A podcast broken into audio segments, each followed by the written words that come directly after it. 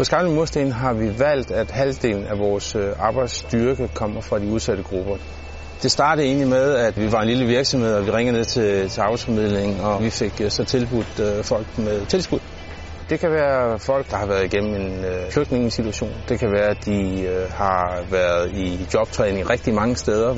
Og det viser sig også, at øh, folk har været her i 14 år, og lige så længe som virksomheden har eksisteret. Så det er virkelig en kæmpe succes. Jeg får nogle dedikerede medarbejdere. Og uanset hvor de kommer fra, de yder virkelig deres absolut bedste for at få lov til at få det her job og beholde jobbet. Vi har lige lavet et partnerskab med en offentlig affaldsvirksomhed i Nordjylland, og der er det samme koncept. Det gælder om at skabe arbejdspladser, så vi holder fast i den, øh, i den udvikling.